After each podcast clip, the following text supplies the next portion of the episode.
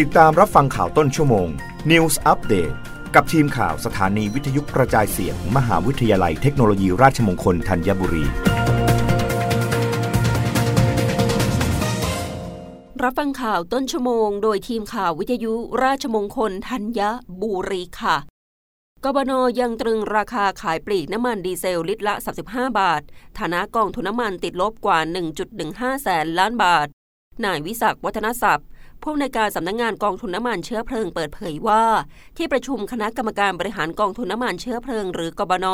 ได้พิจารณาทบทวนราคาขายปลีกน้ำมันดีเซลประจำสัปดาห์ โดยมีมติให้คงราคาน้ำมันดีเซลไว้ที่ลิตรละ 34 บาท 94 สตางค์ โดยเป็นการตรึงราคาต่อเนื่องเป็นสัปดาห์ที่ 6 ทั้งนี้ เพื่อมีส่วนช่วยลดค่าใช้จ่ายให้ประชาชน และบริหารจัดการสภาพคล่องของกองทุนน้ำมันเชื้อเพลิง ให้สามารถช่วยเหลือราคาน้ำมัน ให้อยู่ในระดับราคาที่เหมาะสมได้ยาวนานขึ้น สถานการณ์ในช่วงสัปดาห์ที่ผ่านมาราคาน้ำมันดีเซลลดลง 5.63 เหรียญสหรัฐต่อบาร์เรล โดยเมื่อวันที่ 15 กรกฎาคม 2565 ราคาอยู่ที่ 134.14 เหรียญสหรัฐต่อบาร์เรล และลดลงเป็น 128.51 เหรียญสหรัฐต่อบาาเรล เมื่อวันที่ 22 กรกฎาคมที่ผ่านมา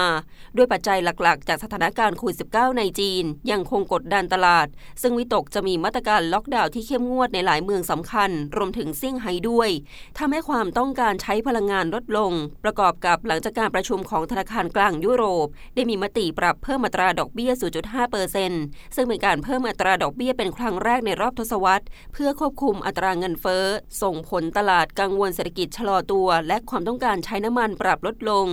ทั้งนี้ มติคณะรัฐมนตรีเมื่อวันที่ 21 มิถุนายนที่ผ่านมา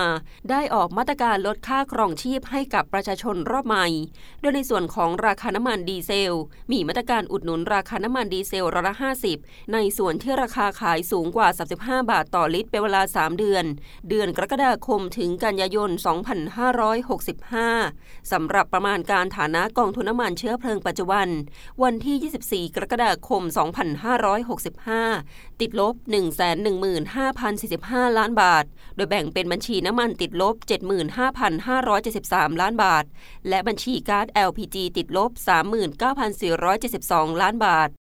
รับฟังข่าวครั้งต่อไปได้ในต้นชั่วโมงหน้า กับทีมข่าววิทยุราชมงคลธัญบุรีค่ะ รับฟังข่าวต้นชั่วโมง News อัปเดตครั้งต่อไปกับทีมข่าวสถานีวิทยุกระจายเสียง มหาวิทยาลัยเทคโนโลยีราชมงคลธัญบุรี